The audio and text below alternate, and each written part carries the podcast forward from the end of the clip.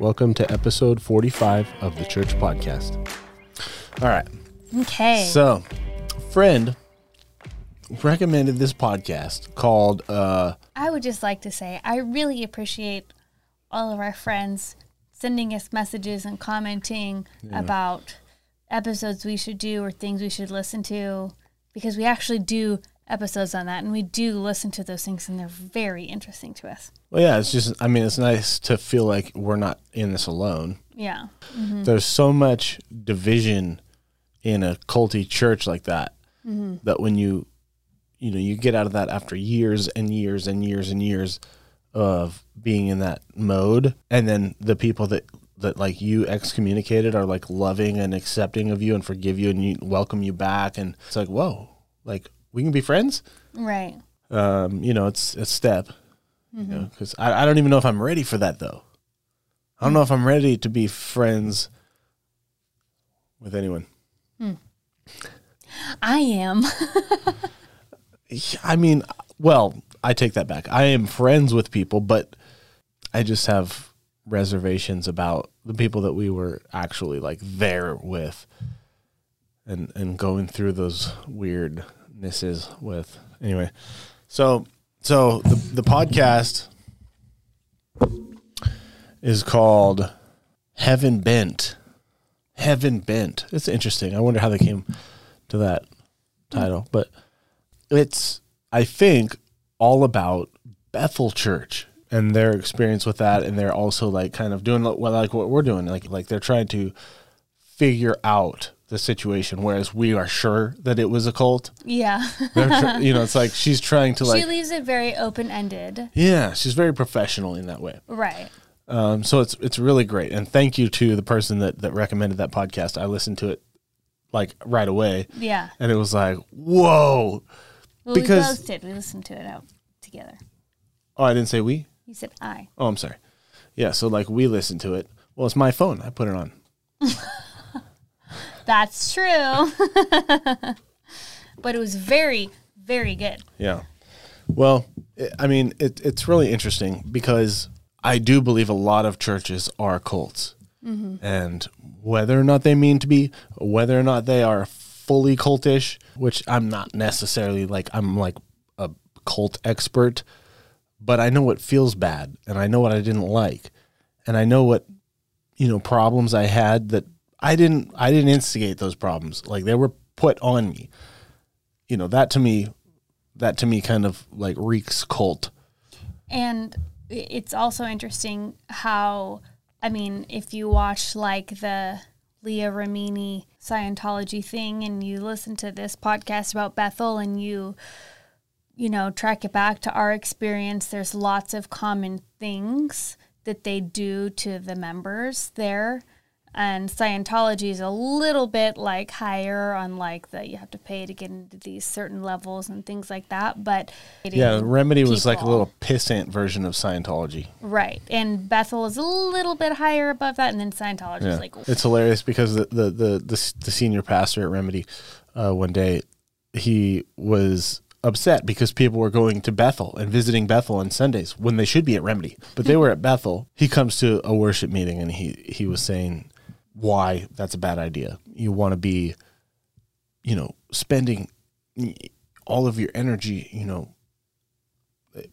advancing our vision. Like this is, you've been called here. And if you're going there, imagine a tree trying to go from this river to that river. It's going to die. It has to be planted. Tree can't grow in Washington. Right. It can only grow in Florida. Your roots can't grow deep if you keep moving around. And plus they're retarded. You literally called them retarded. And I was just like, all right. I mean, at the time, I still had respect for the guy, so it's weird to think back. But there was a part of me that was like, you just don't do that. Right. You just called their church retarded. Retarded. You just called their church, you just called them a bunch of retards. Mm-hmm. Homeboy's written books. Church is way bigger than yours. Way bigger. You're going to call them retarded? If you're calling them retarded, well, what the heck are we? Good question. Anyway, the podcast is very interesting. They It's very, what did I say? Professional. Like it's produced. It's produced very well. Mm-hmm. So really enjoyable podcast. Yeah. The testimonials that she has of people that like went there and like went there for years and then left. And now they're like kind of doing what we were doing, which was like waiting for the implosion. It's mm-hmm. like you were there, you know, the manipulation and the stuff that happened. And now you're just like, when is this thing's going to pop off soon? Mm-hmm. Like they're literally breaking the law. Yeah. I'm not speaking on anything Bethel as far as breaking the law, but at Remedy, they were breaking the law mm-hmm. and are still. The people, I mean, it's like... if you know, you know. Yeah.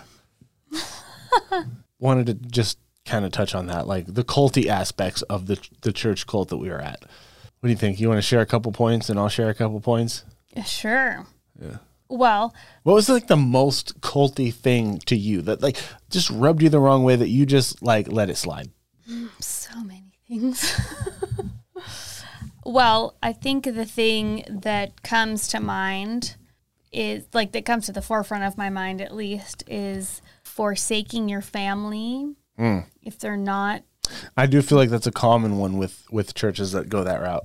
Right, and that's what I was, like, hearing in that podcast about Bethel, and I feel like is super common in Scientology and pretty much, like, any cult that I've heard of. No. It's very common. And so, well, my mom said this about that. Well, what do you have to say about that? Well, is your mom in leadership? Is she a church leader? Well, who's to say? You sure you want to be taking that advice? Exactly. And honor your mom. That doesn't mean you have to listen to them.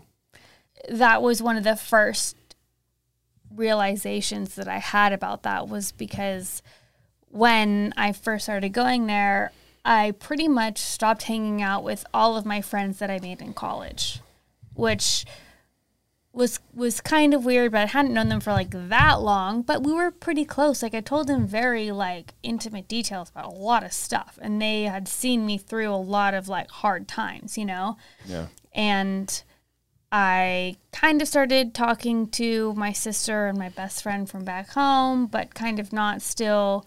But I was kind of trying to, like, talk to them in a way of winning them to, like, you should move to Chico or some shit like that, you know? And same thing, like, with my mom. Like, you should retire in paradise because we're here and we're building this and blah, blah, blah, blah, blah. There's rich people. Right. There's a Seventh-day Adventist hospital here. Or you should, like, you know, move here or whatever. Mm. But just doing that Jesus duty. Exactly. So I was doing that really because I believed in what the church was doing. And it was interesting because I had lost a lot of friends by going there.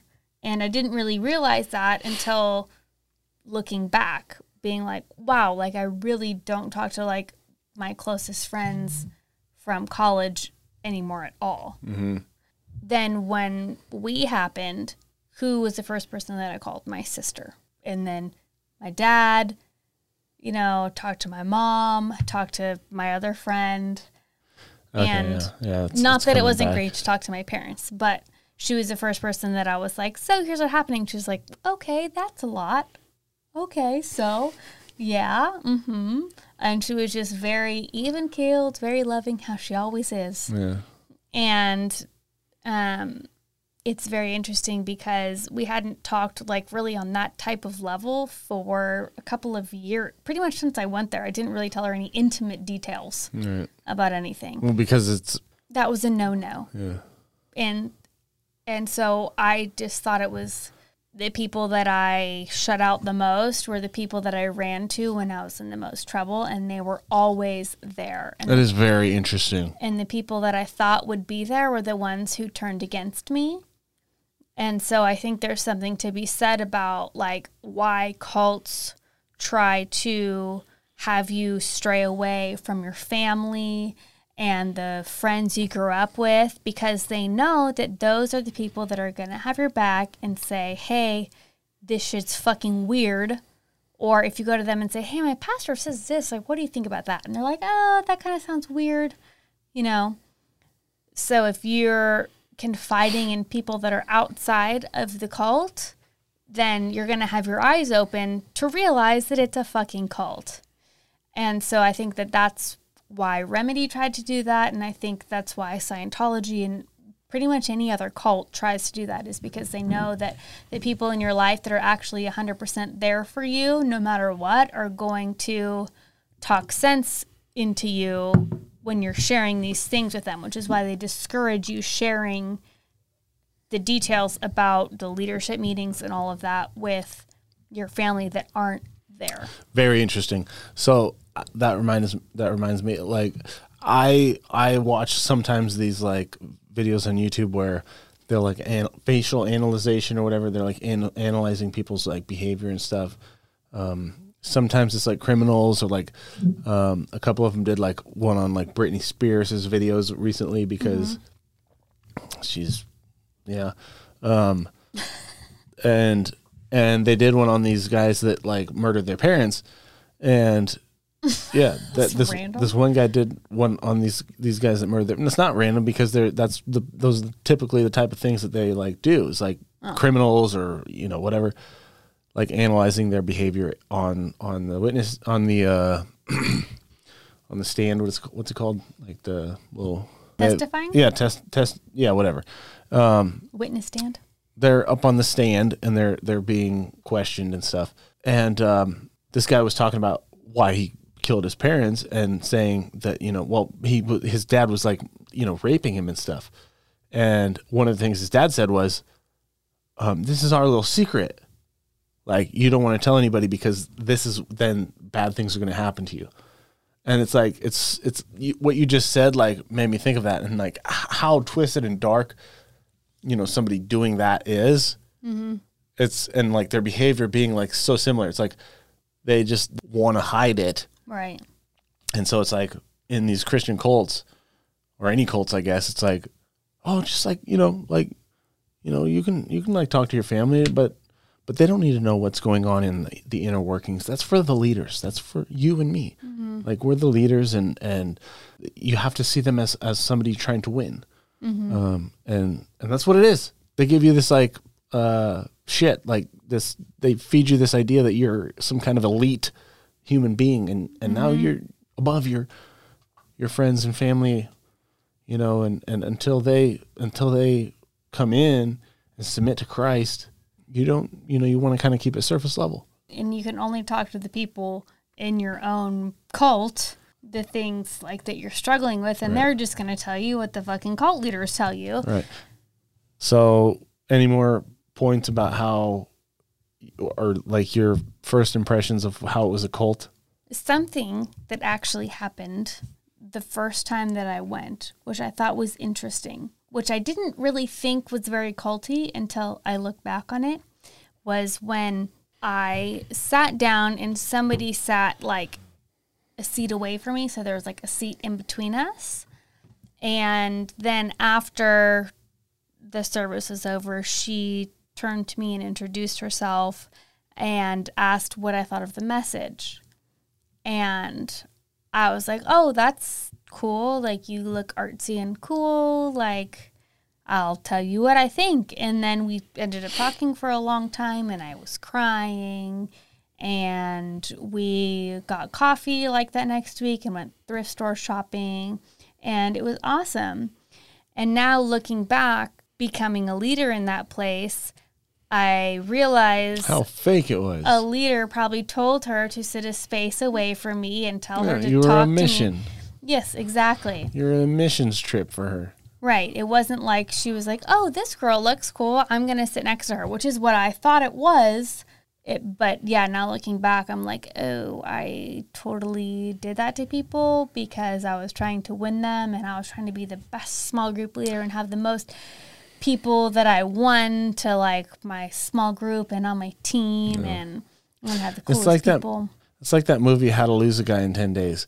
You know, that's a good example. You know, they were both on a mission with each other. It was totally for, like, business purposes. Then they actually fell in love and then found out, oh, you just initiated that because you were trying to get this job position. And it's like, all right, cool, that's fine. It changed. Their feelings became real, but it's still like majorly cheapens it, like, and they were mad at each other. It was like really upsetting and hurtful. Mm-hmm. And that's what it is. It's like nothing really wrong with like trying to like make someone feel welcome in church. Where it becomes culty though is where you do that and that's your weekly mission. You don't actually like organically want to know these people and be friends. Mm-hmm. You know, like it's a fucking work project for you. Like, right. You know, like this is an assignment. You're doing an assignment. It actually kind of makes everything kind of that kind of sucks. Yeah. So what was your first inkling like, oh, I don't like that, or that it was culty or something? The very first warning signs I had that I just let them go because they're not really big deals. I remember the first day I went there and they had parking lot greeters. They had first door greeters. They had second door greeters. They had ushers, you know, all these people just over the top welcoming and friendly. And it could have been just, I'm sorry, my eye itches. It's okay. It could have just been the realm that I was coming from, and two, that made it so weird because of the contrast. But it's like, from where I was from, men act hard and tough, and you're cool and you're welcoming to people in a cool way, right? In like a normal way. In my head, it's normal. It's like, what's up, man? You shake your hand, firm handshake, you know, like smoke a bowl, drink a beer or something, talk about man stuff. And then over time you become just a little more relaxed. And then these are just your friends. You go through shit together and that's normal. Like at this place, it was like they were my best friend. Like the best friend I'd had since like I first opened my eyes. And it's like, I missed you. Like, wow, man, I'm so glad you're here now. And I was just like, who the fuck are you? Stop smiling at me. Like, all right, dude, I'm here to see my brother. Like, it just was so, it was so over the top. So my very first warning sign was just walking up to the building. One person in particular I remember, I won't mention names because he's all right. A couple people, actually. They just, and I'm sure they were instructed to, so I don't blame them for being awkward. I feel like they had their pre-church meeting and it was like, all right, guys, smiles, you know, we're welcoming. So-and-so's brother is going to come in, so we have to make sure he feels welcome. Yeah. That's not normal. Grown men with beards and tattoos and stuff standing there at the doors of a church, like, but awkwardly smiley and just fake it. Yeah, it's like cult vibes. And so then the next thing after that was the first time I heard somebody praying in tongues. Never heard of that. Well, actually, no, I did hear of that from a pastor who taught that in a completely different way. It was this old pastor, Pastor Arnold Murray. He was the pastor of Shepherd's Chapel, and I would watch that on summer breaks in high school. It's like on from like 1 in the morning to like 4 in the morning. I'd literally sit there and listen to this guy because he was just a badass. He was like an ex-Marine and he would read the Bible. He would just read the Bible and talk about what it meant. And to me, that was just so genuine and cool. And then like the last 20 minutes or 30 minutes of the episode, he would read mail and answer their questions. People would send questions in and he would just answer them. And it was really interesting because sometimes he'd get like kind of like fired up at people. Like, you know, they'd ask something and he'd be like he'd get all like worked up and like he was blunt, but he wasn't abusive. And you kind of expected that because he was an ex-military guy, like, you know, and just no bullshit kind of guy. And the way he interpreted the scriptures about tongues was that it was like somebody who has the ability to speak other languages, like worldly languages, not gibberish. Right, like Spanish, Italian. Right. When I first heard somebody praying in tongues, you know, I obviously stayed there for a long time, so I somewhat assimilated to that. But the first time I heard it, I was with my girlfriend, and not me. Yeah, a couple other people I had a lot of respect for, and they started praying in tongues, and I was like, what? Wait a minute, we were just praying. What is happening? They didn't explain it to you before, no. So they just started like. Yes. Okay. Because at that church, that was normal.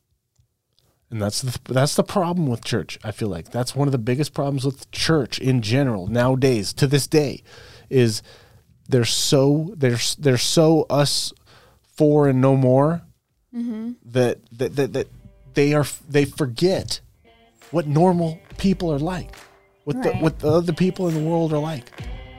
They're in a bubble, and the stuff that they think is like normal, that wasn't a conversation that happened in Joe Schmo's life that is now a visitor in your church, and you're acting like this and they think you're fucking crazy. I get fired up about it because it's like you wanna go forth and preach the gospel like Jesus said, but you look insane. Well, so that's another issue that I have about the church that we went to. I feel like something that the senior pastor tried to put on me was like, oh, you're a creative and you can like interpret tongues. And so to me, that meant like she was like spewing craziness and I was like interpreting in English what she was saying. And the first time that happened was when the kids' church pastor came up during an encounter, which was like this huge ministry session. She came up and asked for prayer. And the senior pastor was praying over her in tongues. And I was checking in people with the kids' church pastor's husband. And he had just told me that they had a miscarriage. Huh. And I was the first person in the church that he told. Oh. And he was crying, and I was crying because they had tried for a couple of years at that point to have a kid, and they finally were, like, getting there. And I think they miscarried after 3 or 4 months. And I had miscarried also. So I was sharing my experience with him, and we were both just, like, weeping. And so by the time it got to the Holy Spirit session in the encounter, I was like, okay, I know what his wife is going through, and I feel like I have to tell her if she is building into the kids here, she's going to have a kid. And so the senior pastor was praying over her, and she was speaking all these crazy things, you know, in tongues. And I was just saying what I felt like she needed to hear. If you build into the kids, he's going to, you know, God's going to build into your family. And if you've had a loss, it's okay because you're building into these kids and he's going to give you another and another and another. And she was weeping. And so then the senior pastor was like, do you know? And I was like, huh? She's like, do you know? And I was like, what do I know?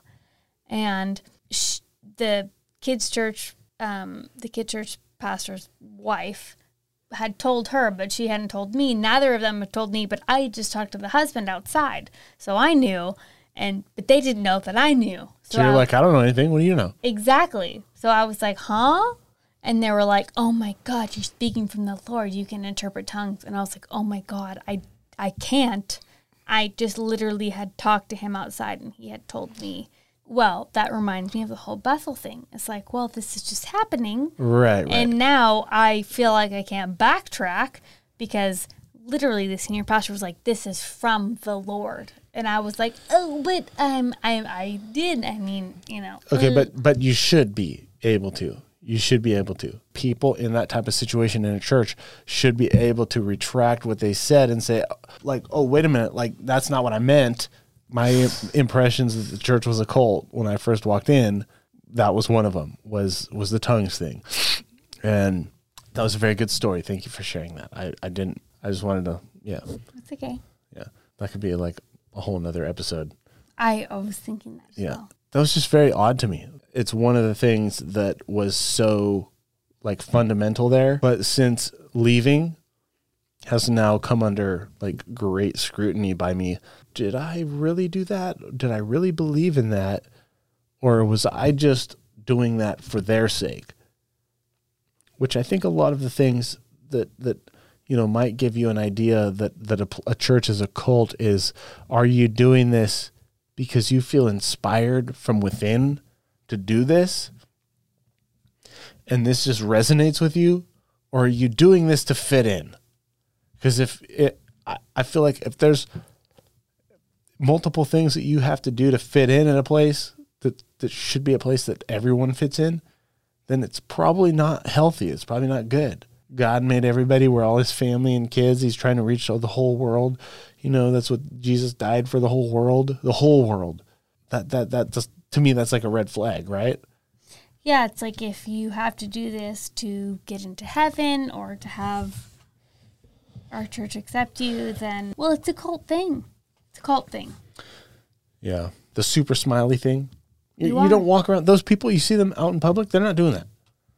You know, you don't see people speaking in tongues walking around Winco. Yeah, exactly. If you have to do something that's acting, well, I feel like it's what we were talking about a couple of episodes ago, where you, depending on who you're around, you put up, you know, walls or a facade, or you act a little bit different depending on who you're around, and you're only your true self around yourself. Yeah. That to me was a really big hurdle, because it was like, okay, I really like everything about this place, but what just happened with that, I'm starting to think y'all are completely out of your minds. It looks that way. Yeah, and it's like, that's the type of thing where it's like you're praying with people and they start praying in tongues and you're like, oh, fuck. Is everyone else hearing this? Am I crazy? That's a good point. Yeah. You don't need to play it up. You don't need to like boost God's like, you know, the algorithm. Yeah, you don't need to help God be like impressive. That's what I feel like. That's the impression I get from tongues and church in general.